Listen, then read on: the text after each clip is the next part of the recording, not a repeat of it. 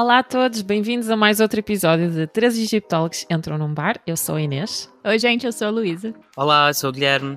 E hoje temos um convidado especial. Abraham, se quiseres apresentar-te aos nossos ouvintes e às nossas ouvintes. Sí, ante todo un abrazo y un saludo a vosotros tres por, y muchas gracias por invitarme. Obrigada. Obrigada. Y bueno, voy a hacer una presentación muy breve para que nos conozcamos y intentando quitar todo elemento académico y oficialista. Y bueno, soy egiptólogo, soy español, he trabajado normalmente siempre en el extranjero y ahora pues eh, trabajo en la Universidad de Lisboa como profesor e investigador y dirijo un proyecto egiptológico en el, en el Centro de Historia.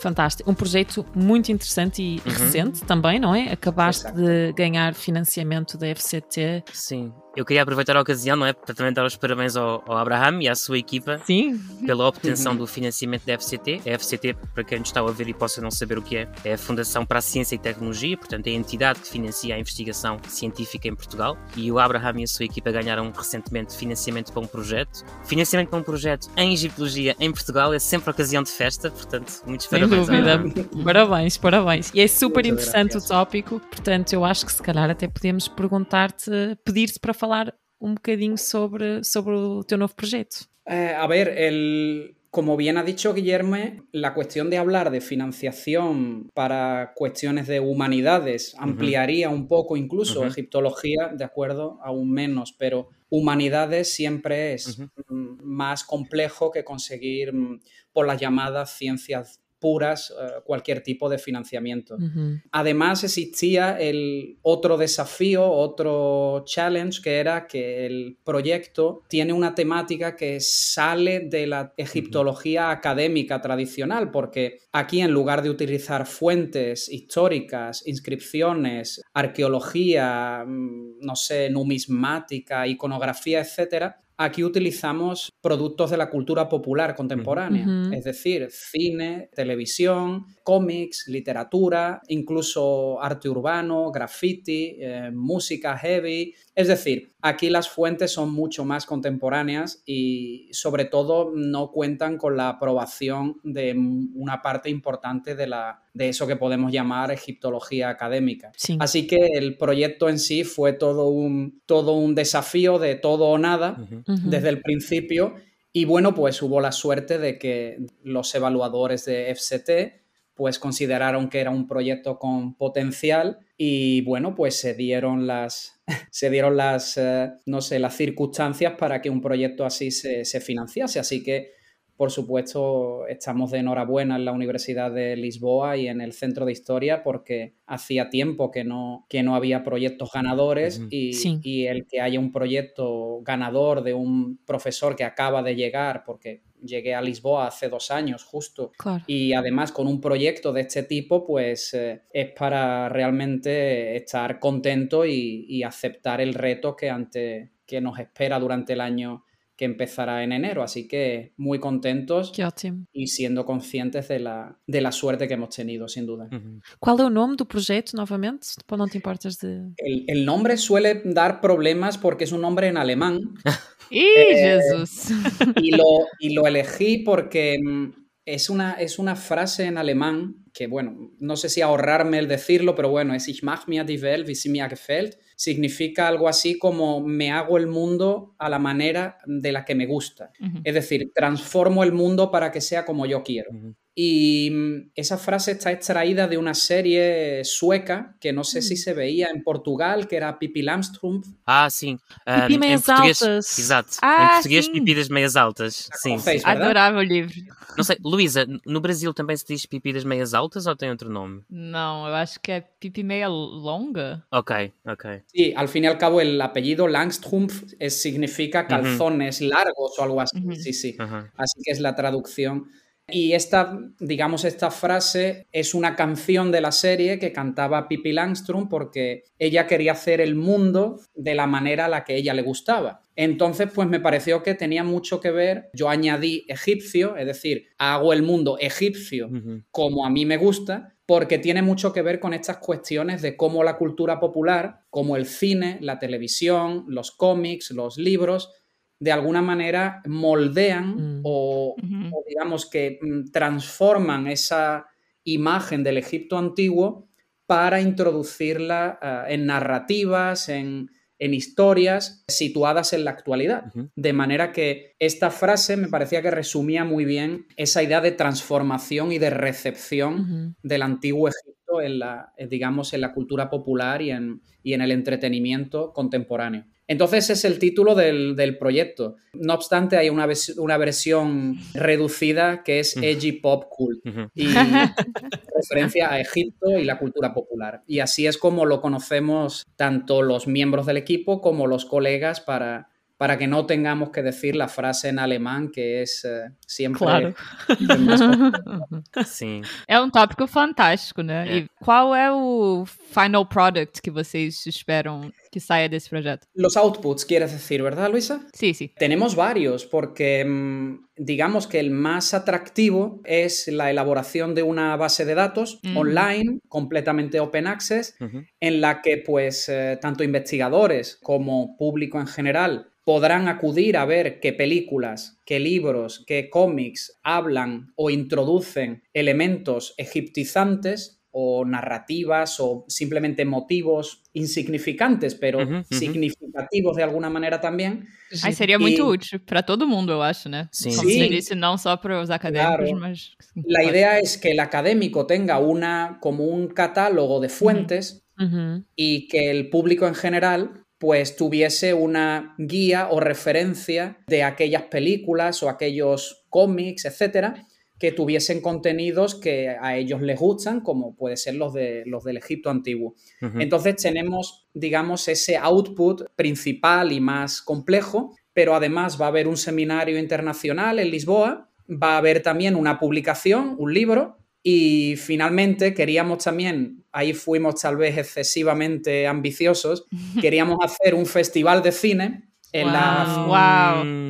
Cinemateca de Lisboa, uh-huh. pero desgraciadamente creo que no va a ser posible porque oh. tanto a nivel de películas que la Cinemateca de Lisboa tenía uh-huh. que nos interesaban, pues no eran muchas y aparte el precio de ese tipo de eventos pues eh, digamos que está algo fuera del, uh-huh, uh-huh. del presupuesto y del marco de, de, de dinero con el que podemos contar para ese tipo de actividades de difusión y de, y de publicidad. Entonces vamos a quedarnos con tres cuestiones, seminario internacional, eh, libro y base de datos y aparte pues va a haber eh, conferencias durante este año. La primera va a ser el próximo nueve de noviembre, mm. que habrá un seminario en la Universidad de Lisboa, en la Facultad de Letras, con conferencias sobre no solo egiptología y cultura popular, sino también Mesopotamia y cultura popular, el mundo clásico e incluso la Edad Media. Uh-huh. Y bueno, ese va a ser de alguna manera el punto de partida de, de los eventos que tendrán que ver con el, con el desarrollo del proyecto que oficialmente comenzará el día uno de enero de dois mil e vinte e três. Bom,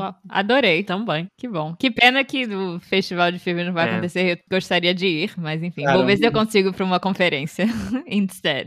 E o projeto tem a duração de três anos? É isso? Não.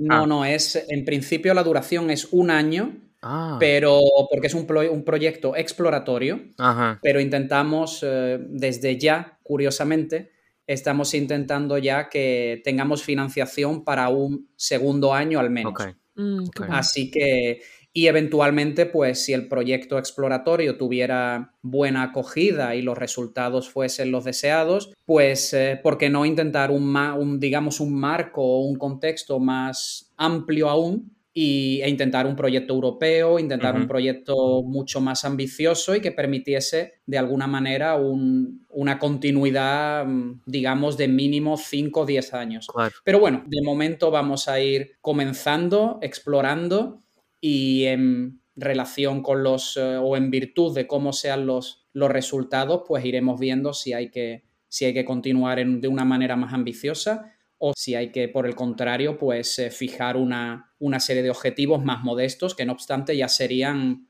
bastante, bastante significativos para, uh-huh. para el desarrollo de la investigación uh-huh. en egiptología en, en Portugal, en nuestro país. Claro. Abraham, tú mencionaste que estás en Lisboa há dois anos. mas antes disso também disseste que tiveste um percurso europeu. Uhum. Acho que pode ser interessante para quem nos ouve, porque as nossas narrativas dos três também são narrativas uhum. migrantes, de alguma forma. Claro. E pode ser interessante, assim, brevemente dizeres por onde passaste, como é que foi o teu percurso até aqui, até aterrares uhum. em, em Lisboa. Bien. Creo que como el de la mayoría de nosotros cuatro, es decir, um, hay... varios modelos de, de egiptólogo, unos uh-huh. pues eh, son más, por decirlo de alguna manera, son más eh, sedentarios y permanecen en su país, independientemente de cuál sea ese país, aunque suele ser mm, alemanes, británicos, uh-huh. estadounidenses o uh-huh. franceses, por ejemplo. Yo pues empecé mi formación en España, de manera que ante el poco desarrollo de la egiptología en España por entonces, pues por entonces y, y y casi ahora también, pues eh, decidí irme. Entonces, pues yo estudié la carrera de egiptología en Francia, uh-huh. en la Universidad de Lyon. Uh-huh. Posteriormente, pues eh, cuando acabé mi carrera y acabé el, el máster, pues me fui a vivir a, a Alemania. Uh-huh. Me doctoré en, en Alemania, en la Universidad de Tübingen. Y posteriormente, pues eh, justo tres semanas después de, del examen doctoral, pues eh, conseguí un postdoc en Luxor, en Egipto. Así que fue, no hubo pausa después de la tesis, no hubo... Siempre recomiendan que haya un mínimo uh-huh, de tiempo uh-huh. para tener pausa, para despejarse, para descansar. Yo no pude.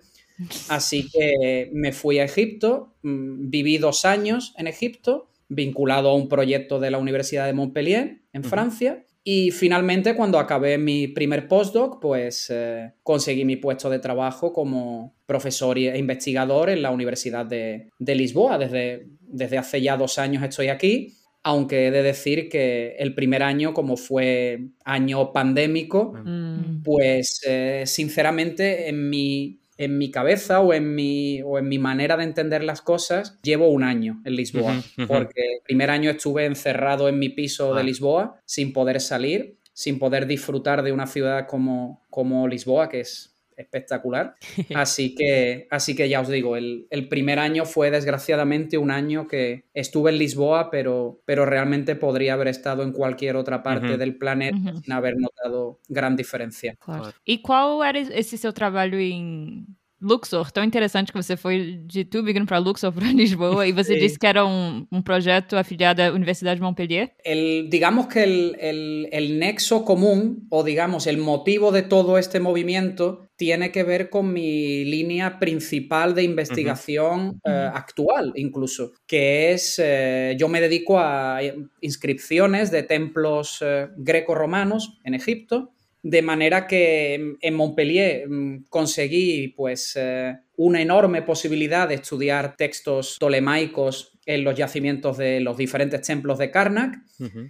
y de ahí que mi proyecto fuese el elegido para conseguir ese postdoc. En Tübingen, previamente, está uno de los departamentos más potentes a nivel europeo y yo diría a nivel mundial de estudio de religión tardía uh-huh, y uh-huh. principalmente inscripciones de templos. Y posteriormente, pues, eh, han sido esos proyectos que son enormes y que tendrían un desarrollo muy prolongado en el tiempo, el que me trajo a, a Lisboa a, a intentar iniciar de alguna manera ese tipo de estudios en el, en el departamento que, desgraciadamente, pues a nivel de estudio de inscripciones y a, y a nivel lingüístico, pues hacía años que no tenían a ningún, a ningún representante. Uh-huh. Entonces, pues... Eh, a pesar de las limitaciones propias de, de la egiptología en, en las instituciones, eh, yo diría peninsulares, no solo uh-huh. portuguesas, eh, pues acepté el reto de, de iniciar algo, es decir, no con la voluntad de cambiar el mundo, porque no es esa mi, no es esa mi, ni mi función ni mi deseo, pero sí la idea de que ese tipo de estudios, pues acompañado por muy buenos profesionales, como tengo actualmente de compañeros, pues intentemos darle un impulso que haga que en un futuro, no uh-huh. mañana ni, ni tal vez en un año, pero en un futuro, pues tengamos más de lo que teníamos cuando, cuando yo no había llegado aún. Uh-huh. Aportar mi pequeño granito de, de arena para hacer avanzar las cosas. Pero esa es la razón de Portugal, aparte de que ya más en lo personal, estuve en dos mil diecisiete en Lisboa en un congreso donde conocí a Guilherme. Uh-huh. y, y la verdad es que la ciudad me, me encantó. La ciudad fue, fue un flechazo, como decimos en español. No sé si en portugués decís algo... Un flechazo es así, es un, es un tiro certero, pero en este caso positivo. Exacto. O sea, es así un, un tiro de enamoramiento, digamos. Exacto. Okay. Exacto. Entonces, pues, eh, en ese momento, dos mil diecisiete, junio, creo, uh-huh. dije, uy, qué bonito sería tener un puesto de trabajo en Lisboa.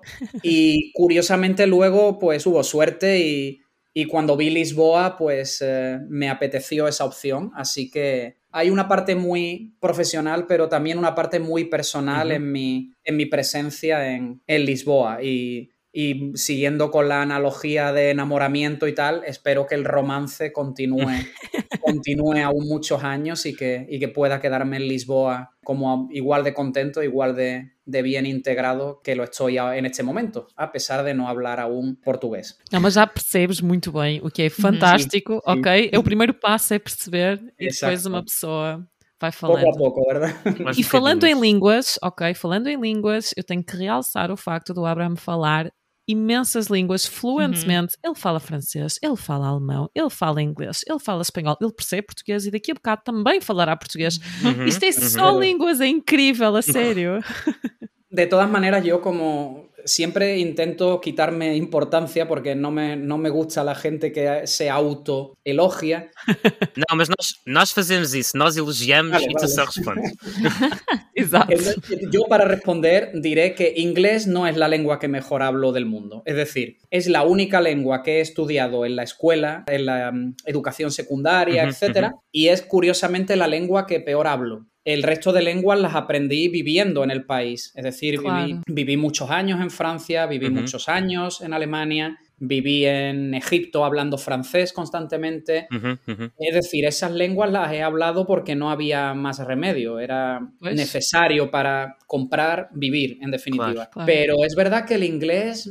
No sé, siempre me pareció suficiente el saber hablar y defenderme, se dice en español. Yo me uh-huh. defiendo en una lengua, uh-huh. es decir, yo puedo hablar lo suficiente para entender y que me entiendan. Y curiosamente ese fallo, porque es un fallo, es una autolimitación, pues eh, no he sido capaz de, de eliminarlo. Entonces, con los años he notado que mi alemán era mejor, que mi francés era mejor...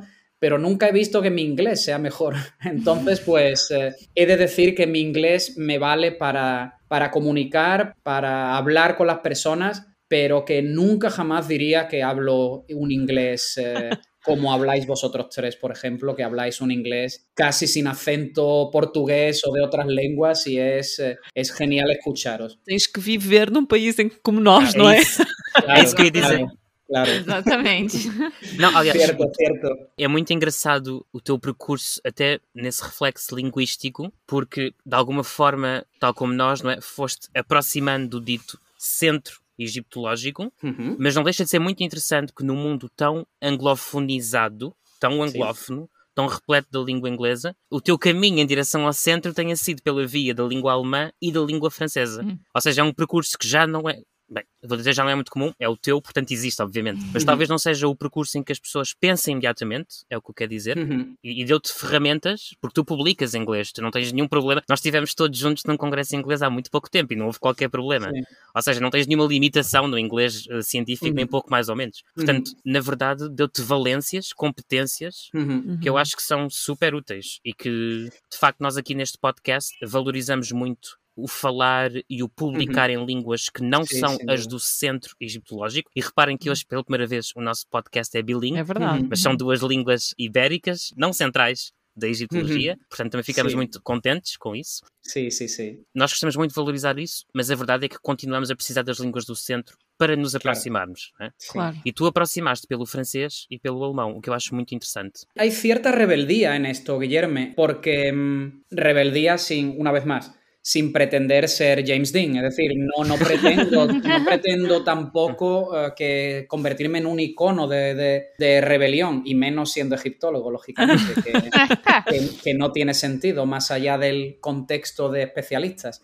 Uh-huh. Pero hay, hay cierta rebeldía en mi inoperancia o relativa inoperancia en inglés. Y es que de alguna manera a mí me, me fastidia, me enfada que todos tengamos que hablar inglés. Uh-huh, uh-huh. En general, no digo uh-huh. solo en, en egiptología, sino que en cualquier tipo de disciplina, sí, sí. en cualquier tipo de empresa pública o privada, el, la lengua de comunicación ha sido y, y es en los uh-huh. últimos, las últimas décadas el inglés. Uh-huh. Yo, sin saber muy bien por qué, en algún momento me rebelé uh-huh. contra esa imposición anglosajona. Uh-huh. Y cuando um, hubo que elegir un país al que estudiar um, egiptología, dónde voy, dónde podría hacerlo, eh, nunca miré op- opciones en Inglaterra, okay. que eran las más cercanas a, a, mi, uh-huh. a mi geografía en entonces, que era en Sevilla, en España. Uh-huh. Entonces yo me dije, inglés no quiero, uh-huh. quiero otra lengua. Y así empezó un poco la aventura del... Okay. del decir, pues, francés. Uh-huh. O sea, ¿por, ¿por qué inglés? Uh-huh. Francés. Y luego, pues, eh, el alemán fue algo parecido. O sea, fue un momento un tanto revuelto, un poco complejo en mi vida. Uh-huh. Recuperé algo de energía y dije, pues, es el momento de intentar algo uh-huh. que nunca habría intentado uh-huh. si no hubiera tenido ese momento de, de replanteamiento y de duda. Y dije, pues algo que nunca habría conseguido si no hubiera tenido este momento de duda, habría sido aprender alemán. Uh-huh. Y entonces dije, pues me voy a Alemania a vivir y continúo allí mis estudios. Es decir, ha resumido muy bien esa idea de la separación del mundo anglosajón. Es uh-huh. decir, hasta el día de hoy hice una parte de mi tesis en Estados Unidos, pero, pero sinceramente la mayor parte del tiempo hablé español. Es decir, que hay una, hay una cierta rebeldía, yo pienso, sí. consciente, no uh-huh. es inconsciente, sino muy consciente, que me ha ido separando del mundo, digamos, o de la egiptología anglosajona, aún sabiendo que es necesaria y por eso, como bien claro. has dicho, publico en inglés, doy conferencias en inglés, pero si me das a elegir, prefiero siempre hablar español, por supuesto, pero prefiero hablar eh, francés o alemán, okay. porque me parece que es, eh, que es la elección, es el uh-huh. camino que yo elegí. Y el inglés es el camino que todo el mundo uh-huh. parece que tiene que seguir. Entonces uh-huh. es un poco la diferencia entre imposición y libre elección. Sim, sim, sim. Alemão é muito difícil. Sim, sim. Eu fiz, eu fiz três anos de aula de alemão, não falo nada. É muito... Alemão é... Además, el alemán es complejo, sin duda. Que yo lo hablo es... un claro ejemplo de que no es imposible porque yo no, no, no considero que sea especialmente inteligente en nada, soy una persona como cualquiera de nosotros, entonces si hay ejemplos de personas que hacen algo significa que es realizable, que es factible. Entonces el alemán es complejo, pero, uh-huh. pero al mismo tiempo es, es un desafío, no sé, uh-huh, uh-huh. yo, a mí que me gustan las lenguas y... antiguas o, o modernas, uh-huh. el, el, el alemán tiene mucho de matemático también y tiene uh-huh, mucho uh-huh, de una uh-huh. construcción sintáctica muy concreta. Tienes que pensar mucho lo que dices antes que decirlo, sí. uh-huh. antes de decirlo, porque tienes que ordenar las palabras, el verbo se tiene que situar al final, tienes que invertir el orden de ciertas palabras, sujeto, predicado, sí. lo anticipas todo con, una, con un adverbio o uh-huh. con un grupo preposicional. Uh-huh. Es decir, tiene mucho de proceso mental, sí, sí. que tal vez en otras lenguas es más automático.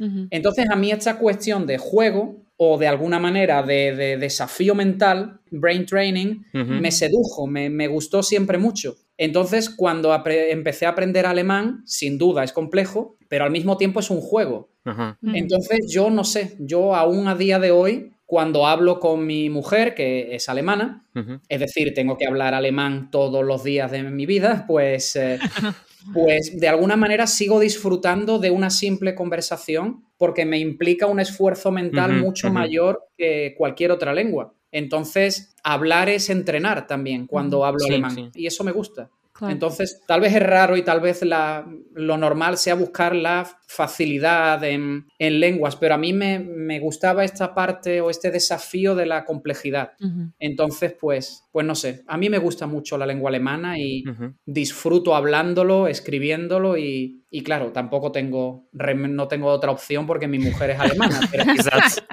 pero es verdad que ella habla francés, por ejemplo. Podríamos comunicarnos en francés o en inglés, uh-huh. pero no, no, hablamos exclusivamente alemán en casa y, y bueno, pues eh, es un desafío, uno más, no claro. sé.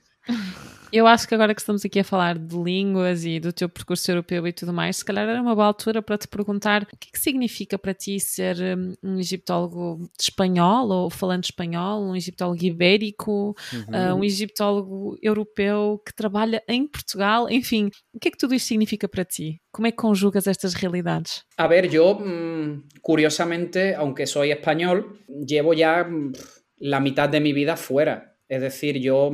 A medida que envejecemos, pues eh, hay cosas que se hacen desde hace ya mucho tiempo. Entonces, pues hace poco eh, me di cuenta de que la mitad de mi vida ha sido en el extranjero. Entonces, uh-huh. realmente no, a nivel profesional, no tengo la certeza ni la convicción de formar parte de ninguna egiptología española, sinceramente, uh-huh. porque uh-huh. yo he publicado en español... por comodidad, uh-huh. porque es mi lengua. Claro, claro. Todo lo realmente relevante en mi producción científica se encuentra en francés, en alemán o en inglés. Uh-huh. Y curiosamente, hasta hace poco tiempo me llamaban mucho más para dar conferencias en el extranjero que en España. Uh-huh.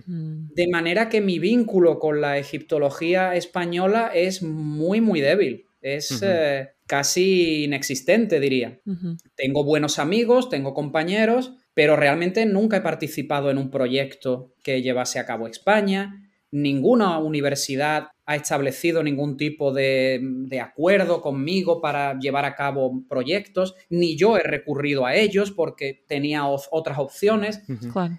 Entonces, sinceramente, ahora mismo mi vinculación con Portugal es mucho más potente de lo que ha sido hasta ahora la, la vinculación con España. Desde ese punto de vista, pues las facilidades y las, la amabilidad que me demuestran en Portugal, pues algo que tengo que, que tengo que destacar. Es decir, desde que llegué he tenido apoyo, he tenido eh, respuestas afirmativas, he tenido financiaciones... He tenido la posibilidad de dar clases en la Universidad de Lisboa a pesar de hablar solo español y no portugués. Es decir, si hoy acabara mi carrera profesional egiptológica, tendría que decir que recuerdo con mucho cariño a Portugal porque me dio una opción sin condiciones realmente. Es decir, nadie me ha dicho... Desde hace dos años nadie me ha dicho en ningún momento Abraham, tienes que hacer esto, esto y esto.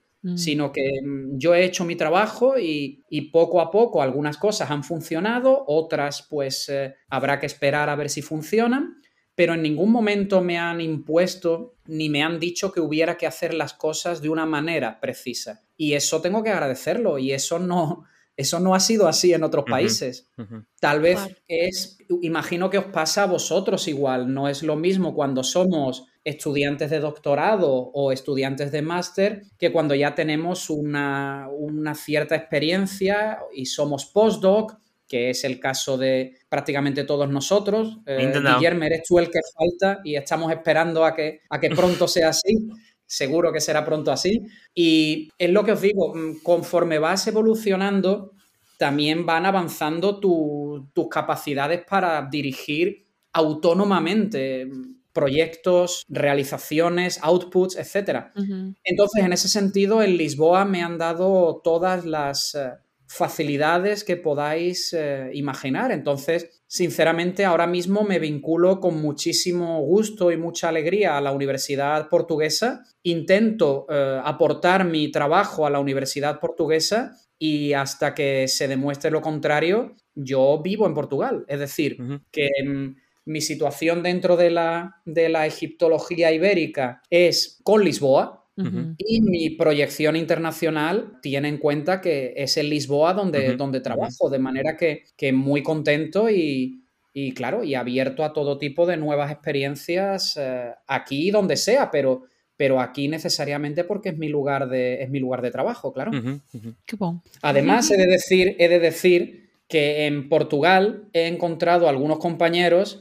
Y ahí estáis vosotros tres, que con los que sé que vamos a tener una muy buena sintonía, que vamos a colaborar en el futuro y, y con los que me siento muy a gusto porque a pesar de que trabajamos en temas diferentes, pues al menos por mi parte estoy convencido de que, de que sois tres profesionales enormes. Y eso lo digo, oh. lo digo en una, lo digo en un programa de radio con vosotros delante, pero también, también lo digo con compañeros cuando vosotros no estáis presentes. Es decir, que que honra. Muito obrigado. Digo buenas, muy, muy buenas cosas sobre vosotros a todo el mundo. Obrigada, Abraham, obrigada. Também tenho a certeza que vai ser muito bom a nível de colaboração em Lisboa. Claro. É tão bom ter uma pessoa como tu aqui em Portugal, com tanta experiência lá fora, no estrangeiro, enfim, contactos, conhecimentos. É fantástico. É das melhores coisas que aconteceu à egiptologia portuguesa nos últimos tempos. Podíamos acabar todos em Portugal, eu acho, né? Claro, esse seria o desejo, Luísa, sin, sin duda, que profissionais portugueses ou trabajando en Portugal, uh-huh. tuviesen la manera de hacer la egiptología portuguesa más fuerte y Sin no duda. que sí. haya que ir fuera a que nos uh, financien uh-huh. puestos de trabajo, proyectos. Sí. Sería una pena que utilizando un potencial humano importante, como es sin duda esta generación con vosotros, sería una pena que los tres acabaseis trabajando en el extranjero. Uh-huh. Claro. Porque desgraciadamente lo... dentro de cincuenta años citarán a Inés, citarán a Luisa o citarán a Guilherme, pero si trabajaron en Harvard, en Oxford o en Berlín, eh, lo vincularán a esas instituciones y no uh-huh, necesariamente uh-huh. a Portugal, no necesariamente al lugar de origen. Y eso es algo que habría que, habría que mejorar poco a poco, claro. Sí. Sin duda. Sem dúvida, e esse, esse gosto e admiração são absolutamente mútuos, como tu sabes, Abraham, e por isso também é que estás aqui. Eu estava a pensar, no meio desse percurso todo, que se iniciou em Sevilha, onde tu és uhum. natural, não é? No sul de Espanha, uhum. na Andaluzia. Qual é a tua... Adoro. Também adoro Sevilha, uhum. já agora. Qual é, a tua... Qual é a tua primeira memória alusiva ao Antigo Egito ou à egiptologia? Alguma coisa de infância, ou não, da adolescência, ou já da idade adulta? Qual é a primeira memória que tu tens sobre o, alguma coisa relacionada sobre o Egito?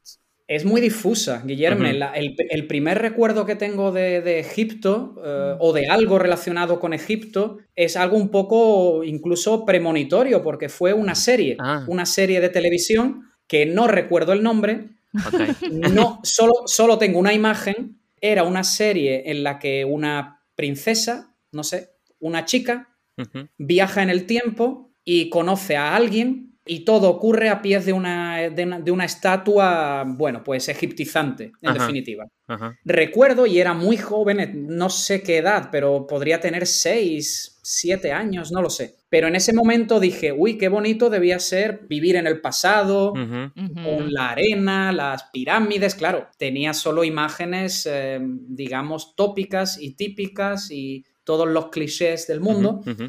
Pero, pero creo que esa fue mi primera experiencia eh, con el pasado y aún hoy, cuando alguien me hace esta pregunta, a pesar de ser algo tan difuso, recuerdo esa imagen, recuerdo esa uh-huh. imagen en la que hay una princesa, entra un rayo de luz por, un, por una parte de la, no sé si es un templo, no lo sé, pero entra un rayo de luz y llega un chico y abraza a la princesa y todo ello ocurre en el Antiguo Egipto, pero... Uh-huh. No recuerdo ni, ni más del, digamos, del argumento, ni recuerdo la serie, ni recuerdo que año era, nada, não recuerdo nada. Foi mesmo marcante essa imagem, foi mesmo muito marcante.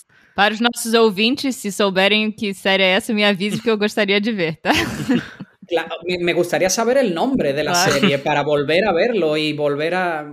No sé, es el origen de todo, en definitiva. Es eh, como, no sé, cuando ves... He visto algunas películas de americanos que vieron eh, algunos de los lanzamientos de las múltiples misiones Apolo y que entonces decidieron ser astronautas uh-huh. como evento marcante y fundacional, digamos. En el mío fue esta serie. No fue... Eh, compré un libro y miré. Uh-huh. No, fue una serie de televisión en los años ochenta, comienzo de los años ochenta, en el que había algo egiptológico, egiptizante, uh-huh, egiptomaníaco, uh-huh. no lo sé, no lo, no lo recuerdo, pero en cualquier caso fue el que me hizo mirar el pasado de una manera concreta, mirar uh-huh. las ruinas no como ruinas, sino como potencialidades de algo. Entonces esa imagen realmente se debe a... O sea, esa carrera, mi carrera se debe a, a una serie que no sé ni cómo se llama. E só para, só para ajudar os nossos e as nossas ouvintes a eventualmente localizarem essa, essa uhum. série, era uma uhum. série em desenhos animados? Era cartoon ou era... Não, real? Okay, não, não okay. Era, era real. Era okay, real. Ok, ok. Ah. Era una princesa, no, no sé decir más, guapa. No sé, no sé, era... Ya sabe, se ayuda. Era lo más... Ya, ya. Es lo único que puedo decir porque tengo la imagen, ni siquiera en movimiento, es una, uh-huh, es uh-huh. una foto fija y solo tengo eso, los pies de la estatua, todo en piedra, los pies de la estatua, un rayo de luz que entra en la sala... y una chica con el cabello muy como muy cuadrado, muy egipcio, ajá, ajá. con un colgante y que viene un, un chico y se abrazan. El chico era un viajero del tiempo y la chica se supone que era la que estaba en Egipto. Ajá. Más no sé. Y creo que nunca podré saber más, a no ser que alguien tenga, no sé, la mente... Tal vez la base de datos que vamos a hacer pueda, pueda resolver esta dúvida, pero não lo sei, não lo sei, sinceramente. Portanto, na verdade, todo este projeto financiado pela F C T é apenas é para, para descobrir.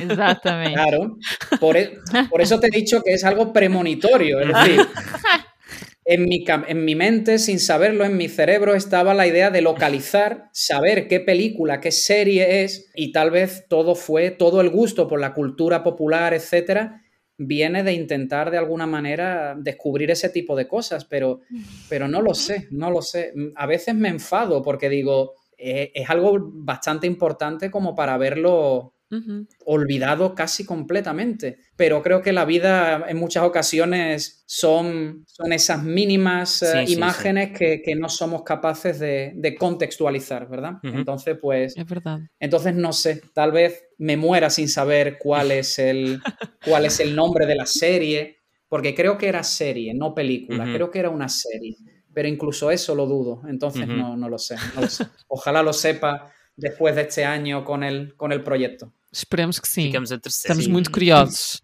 É isso. Sim, quero muito ver. Os direi, os direi. Se lo consigo saber, os comunicaré, os enviaré um e-mail e os diré, lo tengo. Como, como hizo Champollion, ¿verdad? Como dijo, je tiens l'affaire, je tiens l'affaire, pues, o escribiré lo mismo, o diré, lo tengo, lo he encontrado.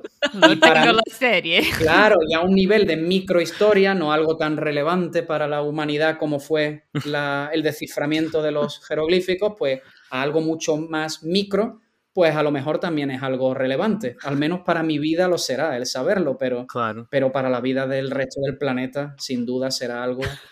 enormemente intrascendente. Claro. claro. Não, a gente convida você de volta, inclusive, para falar sobre, só, somente sobre a série. Sí, porque, porque ya podremos darle más desarrollo los cuatro, con más conocimientos, con más, con más edad también. Pero es verdad que de momento mis, mi origen como egiptólogo es muy... difuso, é muito uhum. nebuloso de alguma maneira, sim. E sobre o Je tiens l'affaire, não deixem de ouvir o nosso episódio sobre a decifração dos hieróglifos por Champollion e tudo o que o antecede e todas as questões em volta da suposta data de nascimento da egiptologia, portanto não deixem de ouvir o nosso episódio sobre esse assunto. Es muy interesante. Además ha habido, bueno, este año creo que no hay, no hay departamento de egiptología que no haya celebrado a su manera, ¿verdad? Uh-huh. Claro. Este tipo de eventos. No sé si en, en Inglaterra, en Londres, lo estáis pudiendo asistir a este tipo de conferencias o cursos, o si del otro lado del Atlántico, Luisa, uh-huh. o si, o si en, en Porto también estáis haciendo algo, pero es... Eh, cualquier departamento, cualquier lugar que tenga un egiptólogo cerca, pues hacen algo relativo a, a el desciframiento. Uh-huh. Así que es muy interesante, es sin duda el año para hacerlo. Fizeram aqui um evento, o nome eu acho que era ou Champollion and Champagne ou Champagne and Champollion, uh-huh. mas eu estava em Montpellier, ah, de fato, ah, então vale, vale. perdi. Mas claro. sim, eu acho que como você disse, qualquer departamento uhum. de egiptologia esse ano. Claro. Vamos, Champollion, e daqui a pouco vão fazer eventos sobre Tutankhamon também, né? Então. Também, es que han coincidido. E não olvidemos também que em mil novecientos veintidós, Leonard Woolley inicia las excavaciones de la, de la que luego llamarán las tumbas reales de Ur. Uhum. Es decir, y comienza en noviembre también. Uhum. De manera uhum. que tenemos tres eventos fundamentales para la arqueología del mundo antiguo, de la antigüedad preclásica, como se le suele llamar. Son tres eventos fundamentales y con los tres eventos tenemos este año pues eh, la efeméride, tenemos este año el, uh-huh. el centenario o el bicentenario. Así que es un año muy simbólico para, uh-huh. para nosotros y que de alguna manera tiene que aumentar el, la visibilidad, aunque sí. sea siempre los mismos temas, lengua, uh-huh. mmm, tumba de Tutankamón, etcétera, uh-huh. pero para aumentar la visibilidad de nuestra disciplina, ¿no? Que, claro. que en muchas ocasiones pues parece que tiene muchísimos adeptos, como se suele decir en portugués. En español, adepto tiene una connotación un tanto, un tanto obsesiva de... de ah, okay. de cultos, eh, digamos, enfermizos, de cualquier tipo de creencia enfermiza. Pero bueno, en portugués sería adepto uh-huh. y hay muchos aficionados al Antiguo Egipto, pero después eso no se traduce en inversión uh-huh. ni se traduce en, en especialistas. Así que tal vez esto sirva poco a poco para... para abrir un poco los ojos. No sé, quiero ser optimista en todo, sim, sim. Esperemos que sim. Em todo lo que rodea nuestro, a nuestro trabajo, ¿no? Claro. E para aqueles que não conhecem as tumbas reais de Ur, vale a pena pesquisar, porque é um sítio arqueológico fantástico. Na uhum. Mesopotâmia, não no Egito. Então, acho que não falaremos muito sobre isso aqui. Mas os tesouros que saíram de lá, maravilhosos. Claro, sí, sí. Y entonces vale la pena. Algunos están en Chicago, ¿verdad, Luisa? ¿A dónde? No sé. No lo sé, no lo sé. Creo que algunos de los tesoros de la tumba de Ur acabaron en el Oriental Institute de Chicago. Hmm, no sé, ahora voy a tener que pesquisar. No, no, no, creo, creo recordar. Habría que mirar al señor Google para ver qué dice, pero creo que algunos de los... La mayor parte del material... Bueno, no la mayor parte, no voy a hablar si no tengo... la seguridad, pero un material importante de las tumbas eh, acabó en Estados Unidos uh-huh. y, algún, y algunos de los especialistas eran de la, de la Universidad de Chicago, o sea que, mm. que me parece que puede haber de alguna manera algo en Chicago, no sé. Não, é muito possível, mas eu não sei. Eu, o, não a coroa da Puab tá onde? Não é nos Estados Unidos. Eu vi em, outro, em algum momento, eu lembro de ter visto essa coroa num museu, mas eu não no lembro. Te, no te sé decir, pero hay, yo creo que la mayor parte está en Estados Unidos. Eh, lo que sí es cierto es que algunos de esos objetos fueron reclamados de vuelta por el Museo de, uh-huh. de Bagdad. Uh-huh. Y como sabemos, el, el Museo de Bagdad en la guerra, en la Segunda Guerra del Golfo uh-huh. fue expoliado. Sí. Uh-huh. Entonces, no sé. Tal vez eh, algún oyente esté diciendo, pero ¿qué dices? No tienes, no tenéis, no tenéis no, no sé, ni no. idea. pero, pero creo que había material en, en Chicago y estoy casi seguro de que el Museo de Bagdad tenía algunas de las piezas de las tumbas reales de Ur. Así que, uh-huh. no sé, a uh-huh. pesquisar más tarde, tal vez. Uh-huh. E, eh, Abraham, nós gostamos de perguntar para os nossos convidados o que eles gostariam de magicamente resolver na egiptologia. E eu não sei se no seu caso seria descobrir que série que você viu quando você era pequeno, mas fora isso, há alguma, algum problema egiptológico que você, se você pudesse magicamente resolver, você escolheria? Uf, a ver, a, desde el punto de vista de la disciplina en general o algún tema de investigación... Como tú achas melhor. Cualquier cosa. O que quisieras. A ver, de, como vamos a empezar por lo científico, tal vez. Uh-huh. Me uh-huh. gustaría, relacionado con mi trabajo, me gustaría de alguna manera poner más orden en ese conjunto, digamos, de sabiduría y de formación sacerdotal uh-huh. y de difusión de saber que se da en el Alto Egipto en época tolemaica, en la que vemos que muchos templos, Esna, Dendera, Edfu, pero también templos como Komombo, uh-huh. e incluso templos más pequeños de la zona de, de Karnak, Deir el-Sheluit o Kasr el-Aguz, estos templos que muestran conexiones teológicas e incluso fraseológicas curiosas. Uh-huh. Entonces, desde el punto de vista científico, es algo que hago desde hace prácticamente diez años. Me gustaría saber realmente cómo funcionaba esta escuela del Alto Egipto, escuela sacerdotal, escuela uh-huh. teológica del Alto Egipto, que luego se traduce en la decoración de los templos, tanto la decoración de imágenes como la decoración por medio de textos. Entonces sería descubrir básicamente la cultura uh-huh. bibliográfica del Alto Egipto durante el periodo grecorromano, principalmente uh-huh. durante la época tolemaica. Uh-huh. Eso desde el punto de vista de la egiptología. Y no me voy a extender mucho en la cuestión de, de la institución, es la financiación y los puestos de trabajo. Ahí claro. tenemos una enorme precariedad, tenemos una enorme necesidad de profesionales a los que se forma, a los que los cuales tenemos en muchos países diferentes, pero que desgraciadamente no hay puestos de trabajo para uh-huh, todos. Uh-huh. Entonces, eh, casi más que descubrir en qué consistía de una manera más precisa todo este medio sacerdotal de cultura letrada en el Alto Egipto durante la época ptolemaica, mi gran deseo sería que la disciplina tuviera por fin alguna garantía de... Uh-huh. de continuidad para todos los profesionales que uh-huh. en muchos países del mundo pues estudian egiptología, están enormemente formados, uh-huh. pero desgraciadamente no tienen acceso a, a un puesto de trabajo y acaban pues eh, dedicándose a otras cuestiones, pues uh-huh. eh, claro. desaprovechando un talento, sí. pues un talento indudable. Sim. Sim, a precariedade Sim. do trabalho em todo lado, eu acho, na Europa, nos Estados Unidos, é mesmo muito, muito complicada e eu Nós conhecemos tanta gente, aliás, uhum. outra pessoa com quem nós conversamos neste podcast foi uma pessoa que teve que, a Daniela, teve que sair da egiptologia porque simplesmente não havia oportunidades. Uhum. E é uma pessoa com uma excelente formação, uhum. super inteligente, extremamente trabalhadora, portanto, uhum. lá está, isto tem muito a ver com sorte, tem muito a ver com oportunidade, mas é uma pena que assim seja, uma pena que uma pessoa tenha que depender dos contactos e da sorte para conseguir uh, chegar a algum lado, porque... Sim. Enfim, é, é, é difícil, aliás, eu agora tenho um postdoc para três anos, mas eu não sei o que é que vai acontecer depois deste claro, postdoc claro. acabar, não é? Quer dizer, é assim, a precariedade é mesmo um problema nas humanidades em geral, eu até digo. Sí, sí, sí, sin duda, es las humanidades en, en cualquier país del mundo y lo que es especialmente preocupante de alguna manera es que vosotros sois más jóvenes que yo, yo ya tengo... Ya estoy en la cuarentena, pero...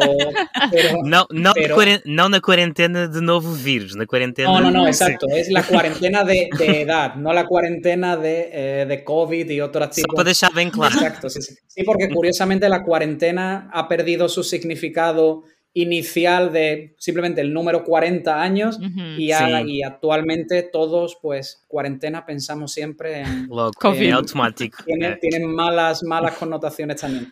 El caso es que lo preocupante es que vamos acumulando años y la situación no cambia y la uh-huh, situación uh-huh. sigue siendo muy precaria y sí. muy compleja. Y no sé, yo seguiría... A mí me encanta mi trabajo, me encanta y, y me pasa como a vosotros tres. Es decir, yo trabajo más horas de las que debería claro. por, por contrato y por capacidad física y mental. La pena es que...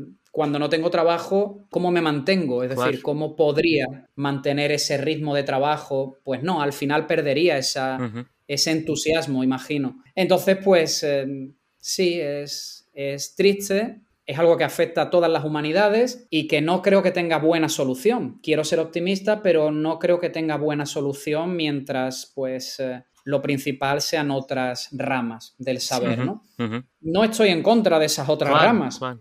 Es muy importante curar el cáncer y es muy importante llegar a Marte y es muy uh-huh. importante construir puentes y uh-huh, eso claro. es muy importante, pero no debemos eh, reducir tan drásticamente las cantidades asignadas a, a conocer nuestro pasado y a conocer pues, un poquito más nuestro propio funcionamiento uh-huh. Uh-huh. desde la historia. Entonces, pues... Eh, Todo lo que ha dicho, lo que has dicho, Inés, estoy completamente de acuerdo y, y creo que conocemos todos bien porque a pesar de tener una formación espectacular, muchas personas pues acaban sin tener la sí. posibilidad de hacer un postdoc o de tener un puesto seguro. Sí. Entonces, pues eso es, eso solo se puede calificar como algo mal hecho. En algún momento sí. de la planificación de algo falló un elemento y fue claramente con las humanidades. Entonces, sí, sí. pues... Ahora pagamos las, las consecuencias, digamos, ¿no? Entonces, pues, hay que seguir luchando, pero sin duda sabiendo que, que este desafío es demasiado grande para, uh-huh. para resolverlo rápido e bem. Sim. Sim, e individualmente, não é? Isto tem que ser uma claro. coisa coletiva, porque sozinhos não conseguimos chegar a lado nenhum, infelizmente. Nada, nada. Mas claro. é terrível, uma pessoa vê o que se está a passar em Inglaterra, por exemplo, uhum. em que estão Sim. a fechar departamentos de antropologia, estão a fechar departamentos de filosofia, de arqueologia, uhum. enfim, é um horror.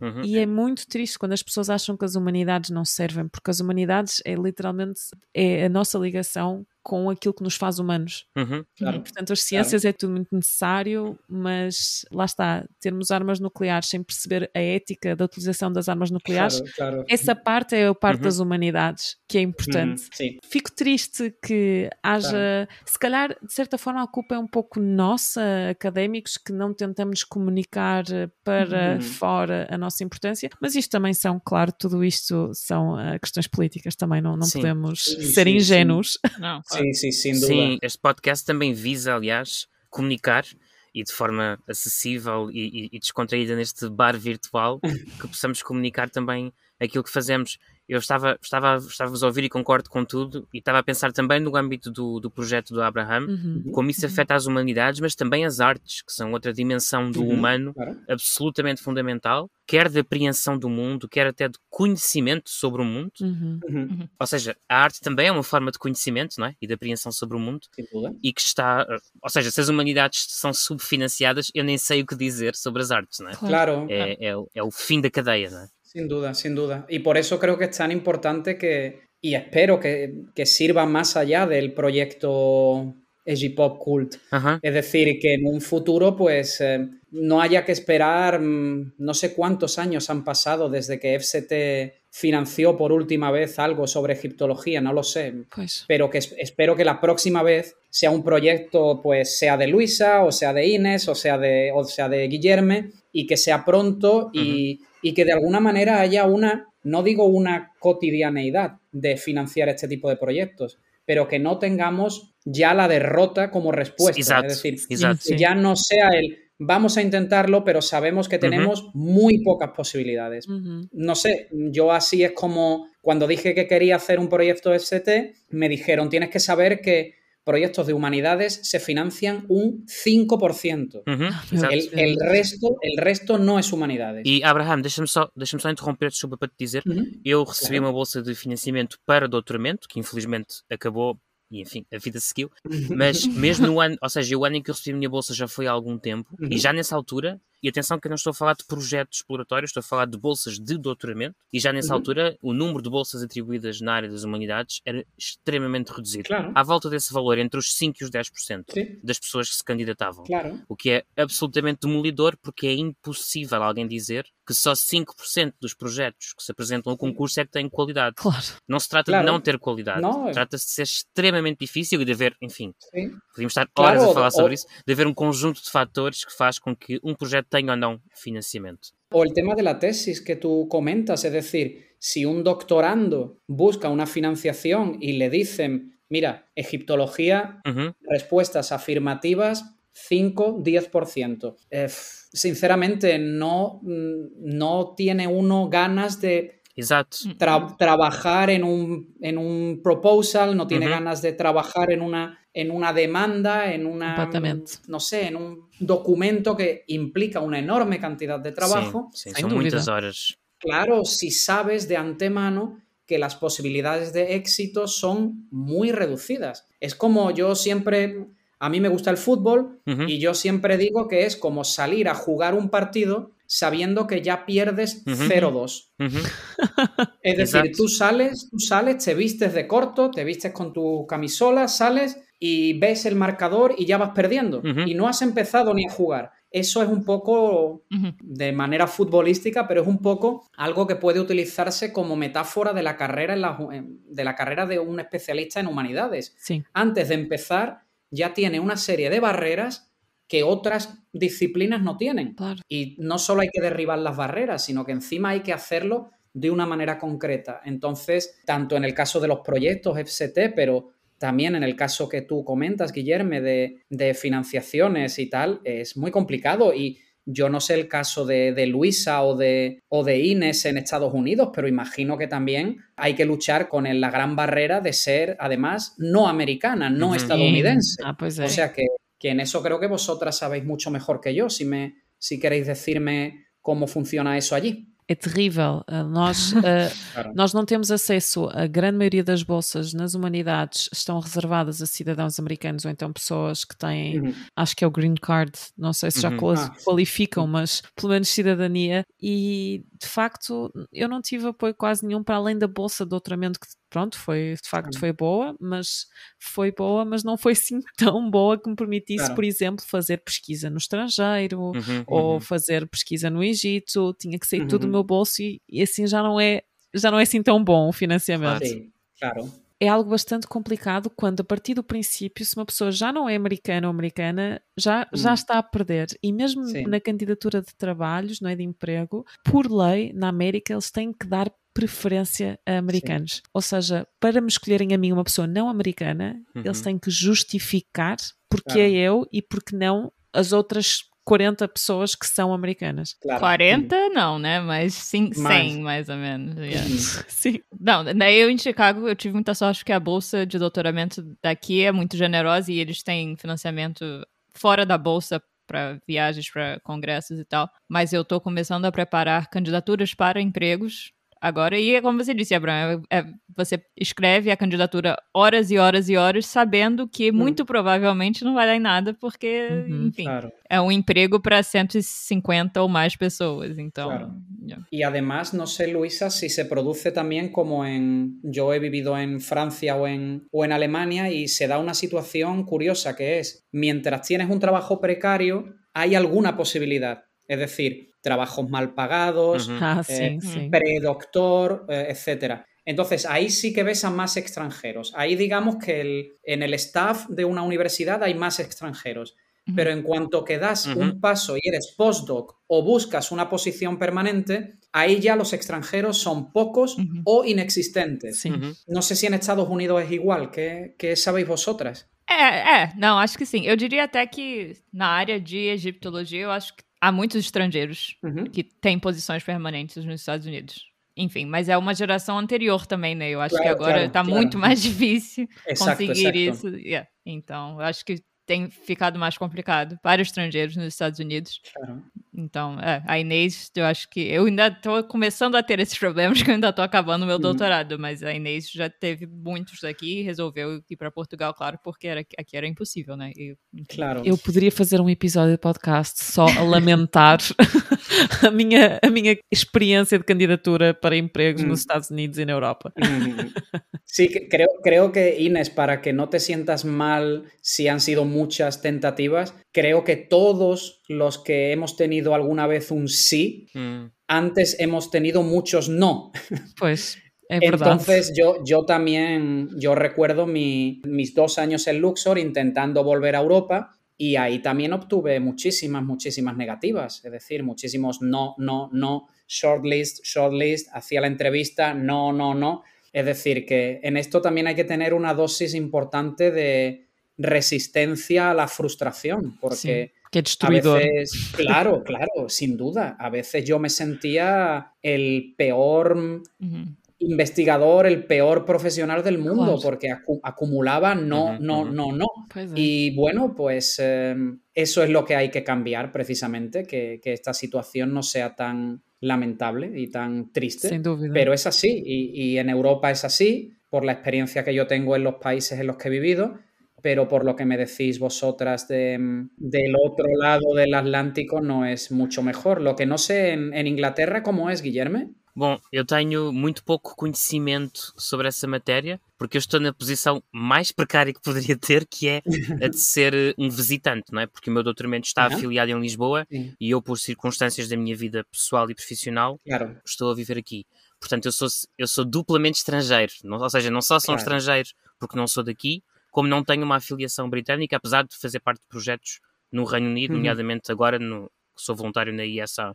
Há dois anos. Portanto, tenho pouca experiência, mas aquilo, tudo o que eu ouço dizer vai no mesmo sentido, da dificuldade da obtenção de emprego, sim, da dificuldade do processo de candidaturas, da precariedade do trabalho. E aqui em Inglaterra, ou no Reino Unido de forma mais geral, como a Inês há pouco abordou, a questão do encerramento dos departamentos, que tem sido uma, uhum. uma realidade sim. muito assustadora nos últimos, eu diria, dois anos. Uhum. A quantidade de departamentos na área das humanidades e logo da arqueologia também, que tem encerrado, é assustadora. Terrível. Horrível, verdade? Sim. Sim. Eu candidatei-me a uma data de empregos no Reino Unido, em Inglaterra principalmente, e eu posso dizer que, tipo, noventa e cinco por cento são candidatos internos. Internos, uhum. verdade? A grande uhum. maioria uhum. das pessoas claro. que ficam com os empregos são candidatos internos. Portanto, claro. Eu tentei à mesma de qualquer das formas, mas quando soube quem é que tinha conseguido o lugar, eu, claro, claro, claro. que sim. Sim, sim, sim. Portanto, e depois o Brexit acaba por adicionar dizer, tipo, é, barreiras claro, claro, extra. Claro. Era isso que eu ia dizer. Claro. Eu, eu, eu ia acrescentar isso agora. E, do, e com o Brexit ficou tudo pior. Uhum. Porque conseguir trabalhar hoje no Reino Unido implica que a empresa barra a instituição tenha uma licença especial, que tem um custo associado para poder claro. empregar pessoas da União Europeia. Mesmo aqueles e aquelas de nós que chegaram antes também vão... aos poucos, à medida que as suas, os seus leave to remain, que é o nome mais irónico do mundo, não é? À medida que o seu leave to remain for acabando, também tem de se adaptar a essa realidade. E eu conheço uhum. mesmo pessoas que tentaram concorrer a bolsas de doutoramento, ou melhor dito, a programas de doutoramento com financiamento aqui no Reino Unido e que só podiam fazer se já tivessem a situação da documentação regularizada. Ora, uhum. ninguém vai pagar a sua regularização da documentação se não souber que vai ter uma vaga de doutoramento, não é? Claro, claro. claro. Portanto, claro. Ah, olhem, enfim, uma... um é, drama sim. que de facto concorda, Abraham, isto tem que ser magicamente sim. resolvido. Porque Exato, outra... sim, sim. Yo, yo pensaba que iba a quedar una conversación agradable y optimista y, al, y al, final, al final hemos conseguido que los oyentes pues eh, quieran suicidarse o quieran matar a alguien. Así que mucho cuidado, mundo lusófono hoy, no hagamos tonterías. Bem-vindos à egiptología. Claro, claro. Já perdemos metade dos ouvintes. Pero, pero, pero es triste que esto, tengamos que decir esto cuando la realidad es esa. Es decir, pues que bien. A lo mejor mucha gente ignora esa parte de la película y se uh-huh. queda con solo con la parte amable, uh-huh. apasionante de pues... trabajar en Egipto, tal... y no sabe la precariedad, no sabe las dificultades familiares y profesionales que se nos plantean. Uh-huh. No, di- no digo que solo suframos nosotros en el mundo, claro. pero es verdad que la gente piensa que nosotros vivimos muy bien y, pues, eh. y hay una parte muy negativa que no conoce quien no esté implicado en este, en este mundo. Entonces es bueno también, considero, a pesar de que haya quedado un podcast algo negativo o algo, uf, algo descorazonador, pues considero que también es, es útil que se sepa la situación de la ciencia uh-huh. o del humanismo a nivel global mundial, uh-huh. porque sí, sí. como vemos estamos citando países como Alemania, Estados uh-huh. Unidos, eh, Francia, España, Portugal, es decir, no estamos hablando de un mundo, digamos, a un ritmo de desarrollo uh-huh. desigual, pero también en esos países ocurre. O sea que uh-huh. es triste que tengamos que mostrar también esta otra cara, pero es una cara igualmente real. Sin duda. Sin duda. Não, e é muito importante o que você disse agora, eu acho, porque financiamento para pesquisas desse tipo no Brasil... quase impossível, mas como você disse, ah. também é o caso nos Estados Unidos, né? Então não é como se fosse uma falta de interesse uhum. nesses países. Sim. Não, é generalizado o problema. Uhum. E, claro. Por isso que fica mais difícil resolver, eu acho. Sim, sim, sim. sim. E, de- e definitivamente eu insisto na ideia de que os talentos tendrían que quedarse en los países de, uhum. de origen. Es decir, que... Luísa encontrase un puesto de trabajo maravilloso en Brasil, que Guilherme e Inês consiguieran un puesto maravilloso en Porto y Lisboa y que, y que eso fuese así y no que el talento tenga que salir fuera y que se pierda de alguna manera o se diluya, se, se vuelva nebulosa esa relación con Portugal o claro. en mi caso trabajando aquí también pues contribuyendo. Uh-huh. Entonces eso es lo que a mí me parece más importante, que de alguna manera Portugal en este caso y Brasil desarrollen una estructura académica estable que permita que gente con la formación extraordinaria que tenéis vosotros y que tienen otros compañeros, pues puedan quedarse en el país y toda la ciudadanía, todos los estudiantes puedan beneficiarse de que haya una estructura sólida y firme uh-huh. de egiptología en, el, en lengua lusa, en definitiva, en lengua portuguesa. Sí, uh-huh. esperemos que sim. Esperemos, esperemos que assim seja. Luísa, tens uma pergunta para fazer? Ah, sim, a minha pergunta clássica. Para acabar num tom positivo. Isso, exato. Tom positivo. Para acabar em lo alto. Não? Vamos às piadas, yes. Bom, Abraham, como você talvez saiba, eu, minha investigação é focada nos reis egípcios, de uma maneira ou outra. Uhum. Então eu sempre gosto de perguntar aos nossos convidados qual é o seu rei favorito. E se você me falar Ptolomeu, eu vou ficar um pouco chateada. Ptolomeu, whatever, mas enfim, pode falar. Sinceramente soy un, también en la parte esa soy un poco, no sé, inhabitual porque no tengo un rey favorito. Ni, siquiera, ah. ni, ni siquiera tengo una dinastía favorita. Que ofensa a minha Chocante. pessoa. Eu sei, eu sei. Não, mas é assim. Não, mas vais, vais ter de escolher um agora. Agora você vai ter que inventar. Puedo escoger uno, claro, pero, pero sinceramente no hay ninguno que me llame especialmente la, la atención. Porque, no sé, para mí la egiptología ha perdido parte del lado romántico y ahora se concentra en ser trabajo. Uh-huh, uh-huh. Pero bueno, voy a decir uno, Luisa, voy a decir uno. Témelo. Te diría, te diría Ptolomeo I. Ah! Ah! Era melhor ter ficado calado, então, não é possível. Sim, sim.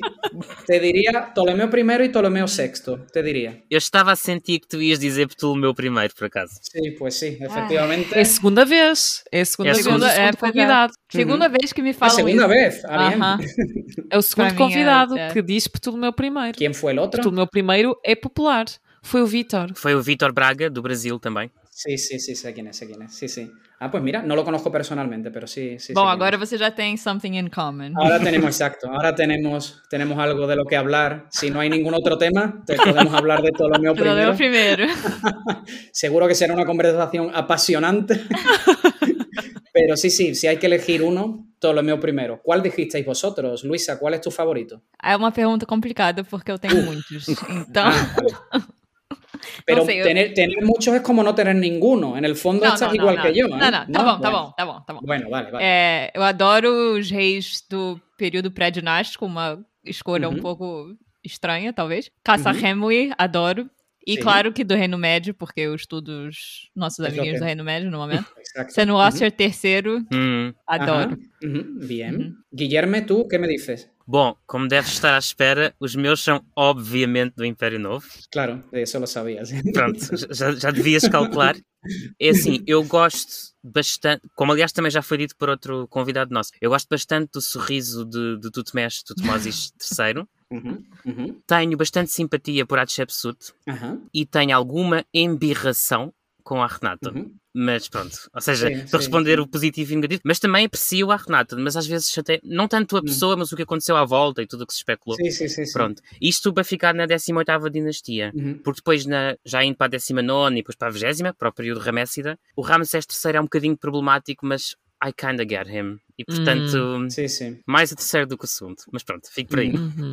Bem. Inês, me quedas tu. Quem me dizes? Eu, eu vou ter que ir para um império antigo, como é óbvio, uhum. e vou ter que escolher um bom, um bom Niuserra. Uhum. Ok. Niuserra, uhum. bom, um bom rei do Império Antigo, atenção. Melhor do que o Kufu, pelo menos. Achei que você ia me dar um Kufu. Eu não, um Kufu não, Kufu tá. não. As pirâmides. Não, não. Kufu não. não. Para mim não, obrigada, não, não. vou desejar.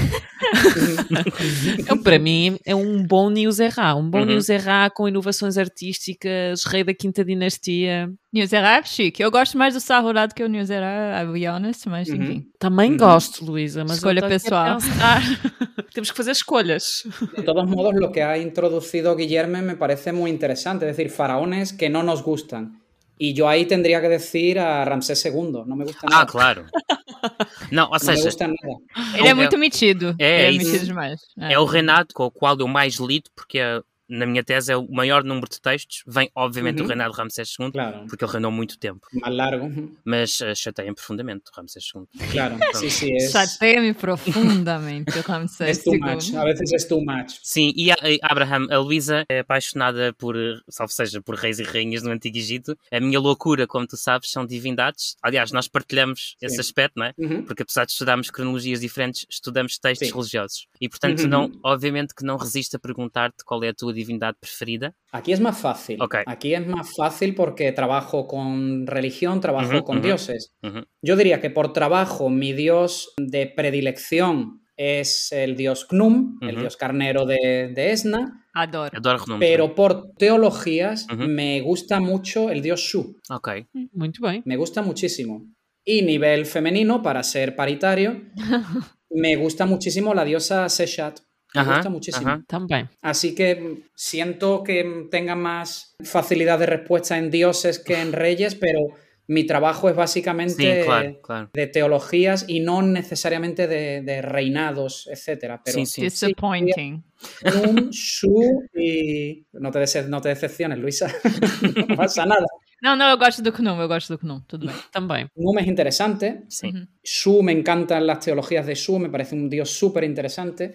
Y después Seshat me parece... Además hay, hay una monografía muy interesante de Dagmar Bude que, que ha resumido muy bien la personalidad de... Es un libro ya relativamente antiguo, ¿eh? Uh-huh. Tendrá quince años así. Okay. No es tan antiguo, pero bueno, es relativamente... relati- no, es de, no es reciente. Sí, sí, sí. Y, y me parece que queda muy bien tratada la personalidad de la, de la divinidad. Así que... A nivel femenino me gusta mucho Seshat y Tefnut también me gusta mm-hmm. bastante. En ese ámbito tengo un scope, digamos, un gusto mucho más amplio. En Reyes, mmm, Ptolomeo I. Ai, ai, ai, tá bom. Ai, ai. Fazer o quê?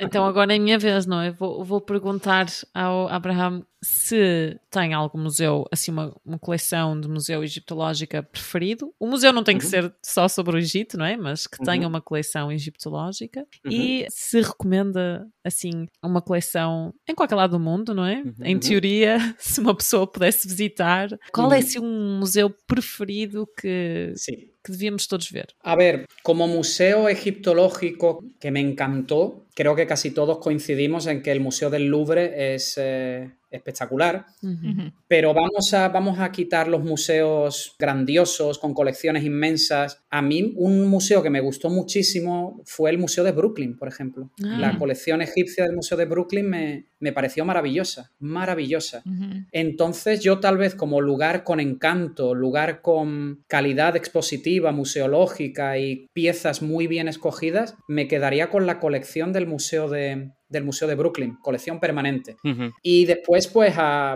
citar simplemente los grandes museos, sea el Museo de Berlín, el Altesmuseum, sea el British, sea el, el Museo del Louvre, sea el Museo de Turín, sea uh-huh. el Museo de Múnich. El Museo de Múnich está muy bien, sinceramente, es un gran museo. Y bueno, y eso es básicamente lo que puedo decir de museos. A partir de ahí yo pienso que cada, cada visitante, cada interesado puede acudir a una, a una de las muchas colecciones de museos con objetos egipcios que hay en diferentes museos europeos, americanos y de todo el mundo y hacerse una idea y hacerse, digamos, una opinión de, del museo que a ellos les parece mejor. A veces los museos pequeños tienen mucho encanto, los museos museos grandes no son, grandes no son necesariamente los más, eh, no sé, a nivel personal, los más impresionantes. Así que que cada uno, de alguna manera, intente comprobar cuál es el que más le gusta y el que más adecuado le parece. Uhum. Sim. E em relação ao Museu de Brooklyn, que o Abraham acabou de recomendar, grande parte da coleção está disponível online, ou seja, uhum, as peças podem ser vistas e podem ser apreciadas, ainda que à distância, claro. E, portanto, não deixem também de, de o fazer, porque às vezes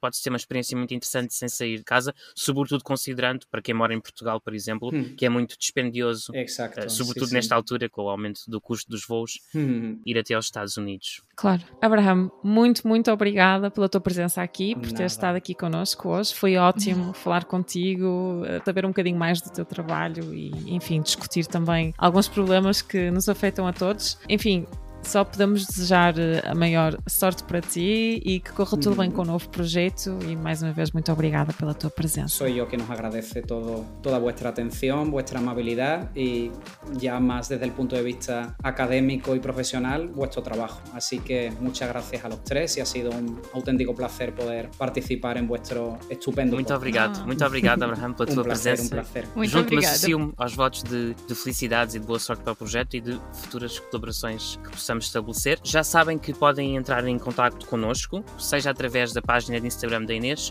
arroba uma egiptóloga portuguesa, ou através do nosso e-mail, podcast ponto egiptologia arroba gmail ponto com. Nós ficamos sempre muito gratos por receber uh, o vosso feedback, críticas, comentários, sugestões e pedimos também que nos avaliem no Spotify e no Apple Podcasts. No Spotify, por favor, deixem-nos cinco estrelas, que ajuda muito a divulgar o podcast, e no Apple Podcasts podem também fazer um comentário e também por aí interagir connosco. Nós ficamos então por aqui, até um próximo episódio. Tchau, tchau. Tchau, obrigada. Tchau, gente.